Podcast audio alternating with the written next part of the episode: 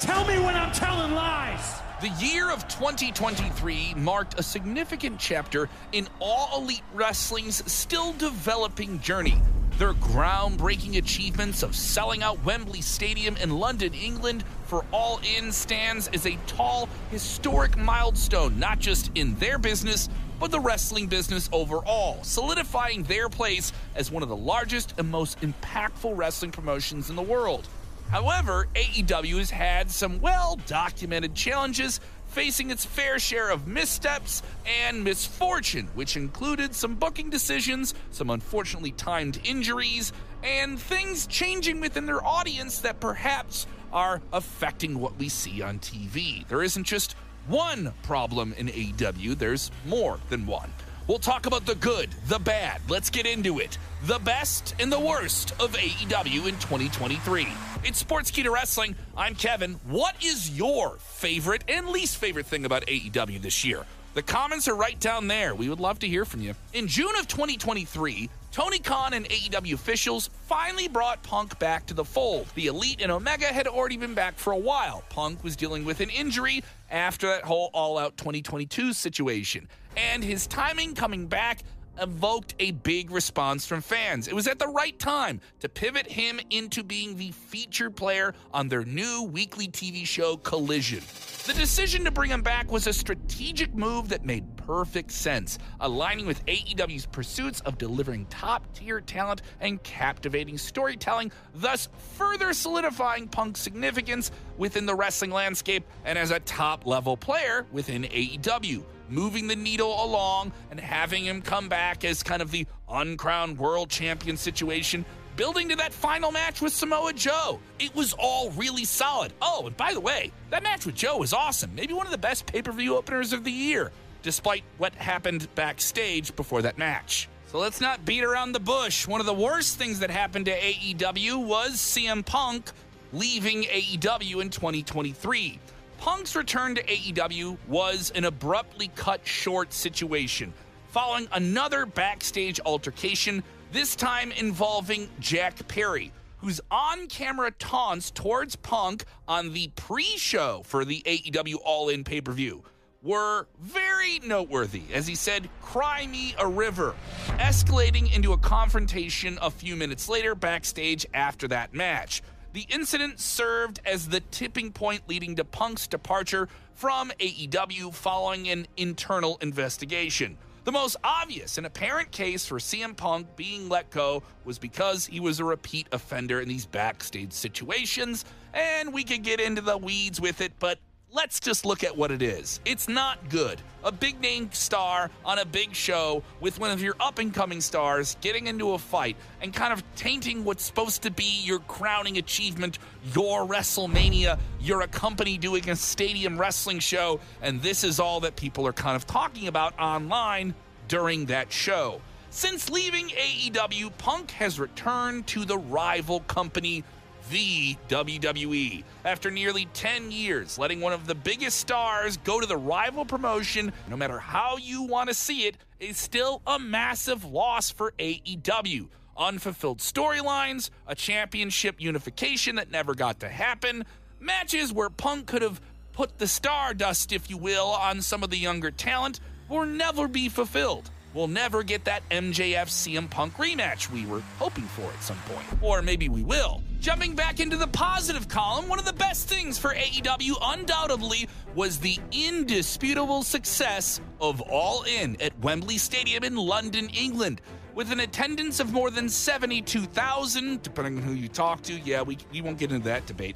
It has marked a huge milestone for All Elite Wrestling. A E W has steadily been gaining traction in the pro wrestling world, offering fresh alternative products to W W E in terms of mainstream appeal that also plays to the casual fan and the diehard wrestling fan, proving to be a show that fans will travel to overseas, and they're waiting for it overseas. Some other markets that A E W hasn't hit are still available, and this is a sign that A E W can run massive, big, milestone, franchise, mania-level events with the right elements coming together.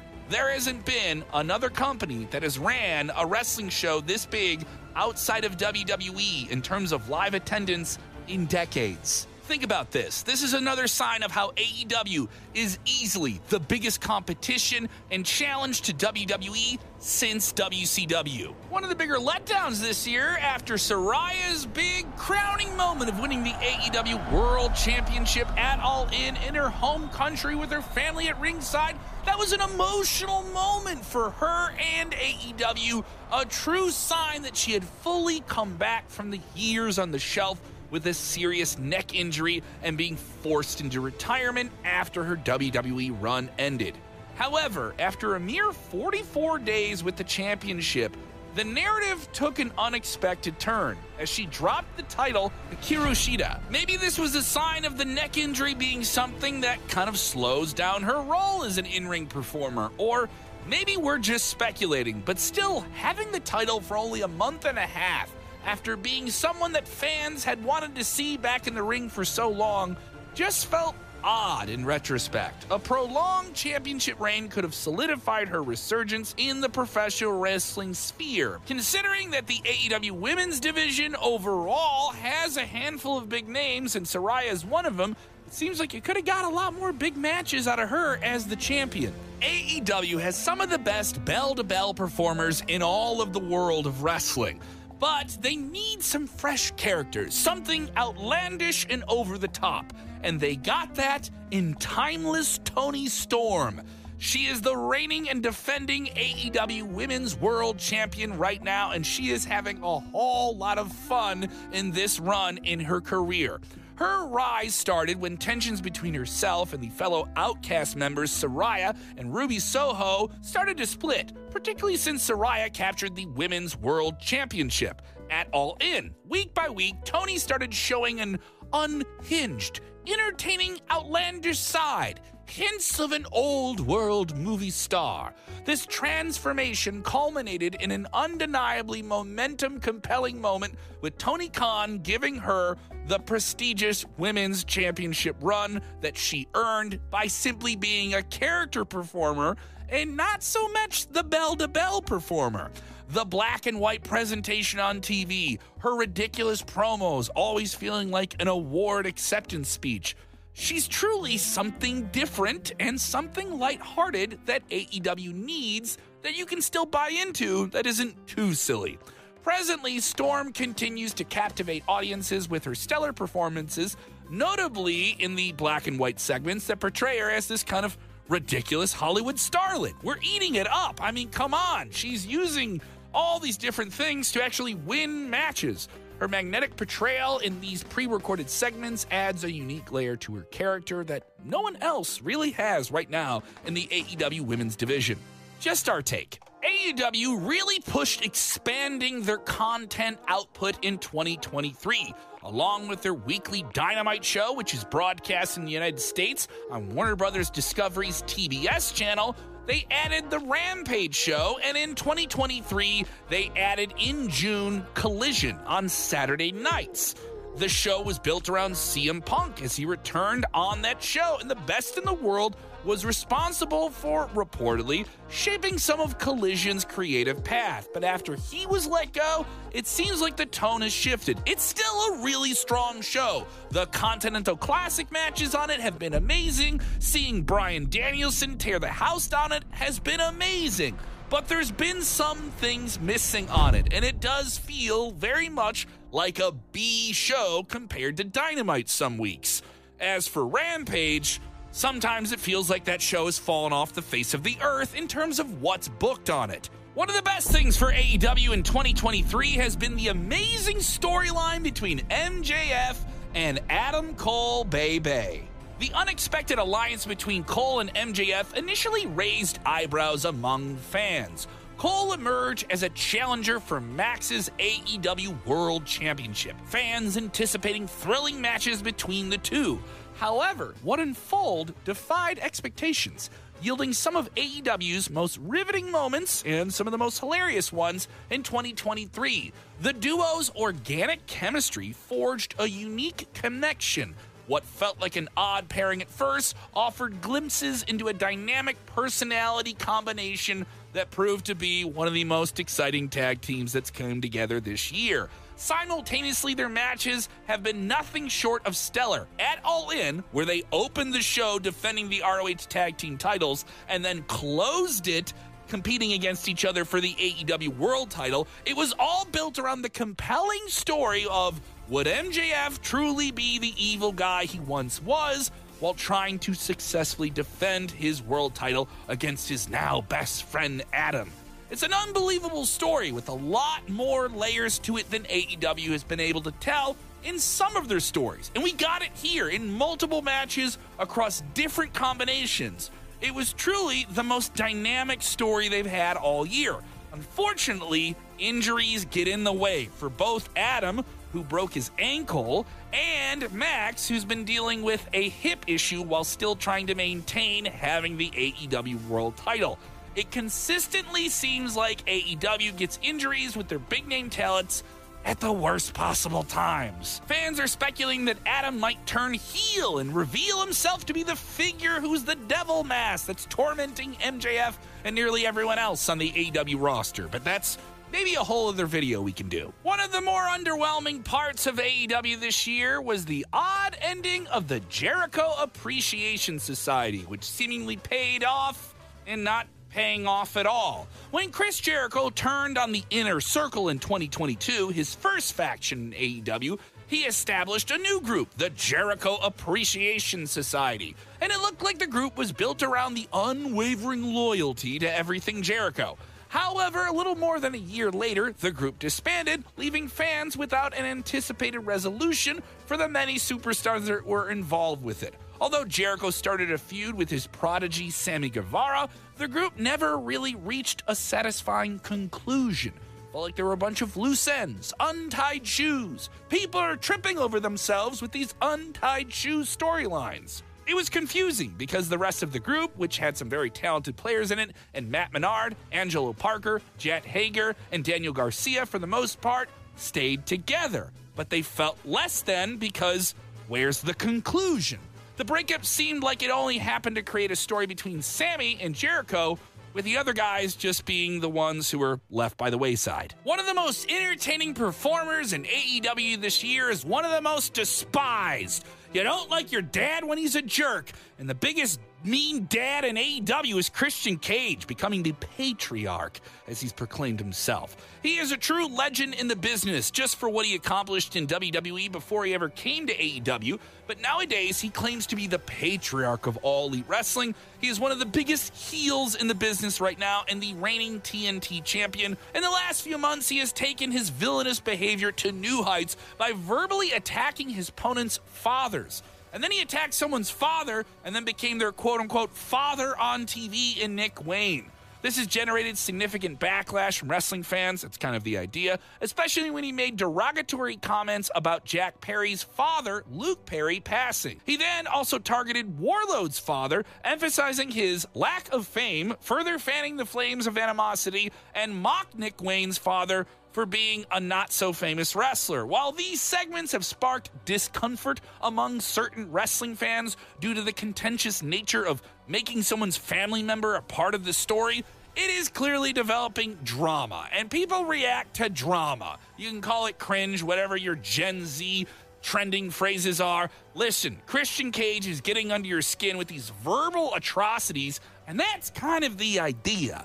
A E W can go some places creatively that W W E doesn't, and it doesn't have to always just be blood and guts. This is another sign of one of those things that A E W can do that others are not going to do. And Christian Cage is one of the best people to do it. While we're on the topic of Christian, well, his former tag team partner is also one of the best things from A E W this year. The man once known as Edge in W W E is still a rated R superstar, and Adam Copeland, his return to the wrestling ranks after only a few months away, and a fresh coat of paint, as they call it in A E W, is just that. Someone we never thought we would ever see wrestle again had a fun run there at the end of W W E, but it just looked like he had done everything he could do. and maybe having this feud with Christian is something else he can do that fans have long clamored for. He's done some exciting things when he's been in the ring on the microphone for A E W, and for someone, like we said, we never thought we would see do this again, that's kind of what he wants to do. He seems very fulfilled on A E W television. One of the worst things for A E W, inarguably, is something that didn't happen in the ring, it didn't happen on television, it happened on whatever video game console you choose to play on as a wrestling fan.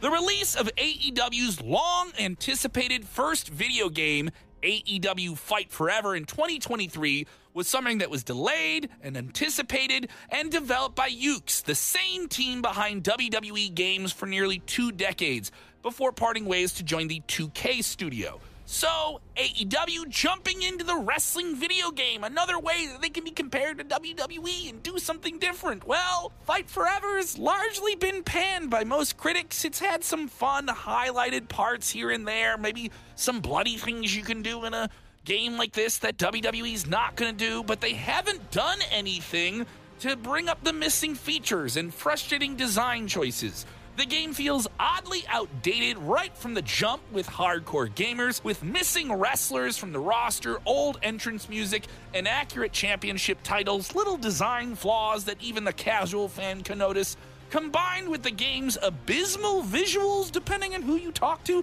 Not that bad for me, but I guess for some of the younger people, they want it to look just like what they see on T V. This makes Fight Forever just hard to love. An unfortunate misstep miscalculation that A E W reportedly spent a lot of money developing themselves to. One of the best parts of A E W's twenty twenty-three calendar was the rise of Swerve Strickland. In twenty twenty-two, Swerve made his A E W debut. Within a mere year, he found himself receiving a major push in the company. His standout moment came with the victory over former A E W World Champion Hangman Adam Page, marking a meteoric rise in his career trajectory. Despite not clinching a singles title in A E W, Strickland's consistent booking has been the hallmark of his journey. His own signature entrance music and dance is now mimicked by audiences coast to coast. Consistently delivering high-caliber performances, Strickland has showcased his unwavering talent and reliability within Toni Khan's wrestling promotion to be a methodically dynamic performer who can perform in almost every style and even sometimes be involved in the bloodiest death matches you could think of. Even his performance in the Continental Classic proves that he is a future world champion. His rise to the top within A E W stands as a testament to his prowess and emergence as a true standout star.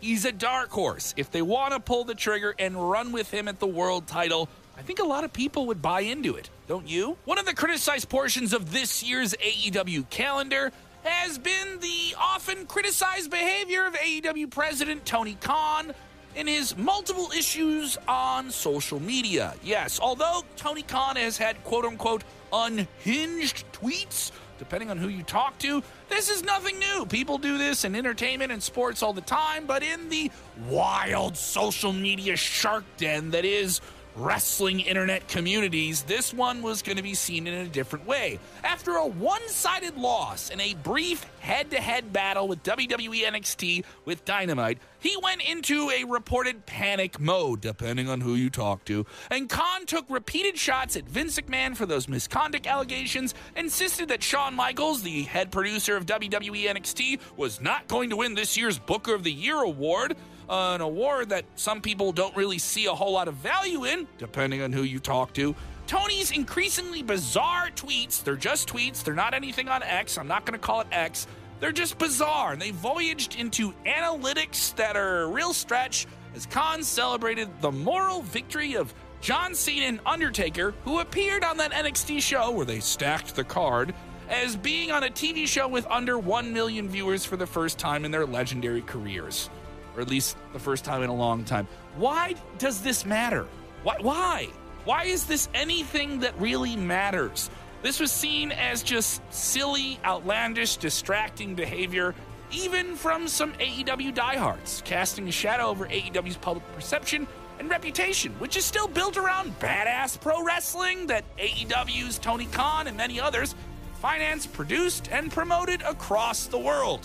twenty twenty-four will be a way better year than twenty twenty-three for A E W, especially if they can secure that T V contract with Warner Brothers Discovery or another major media company.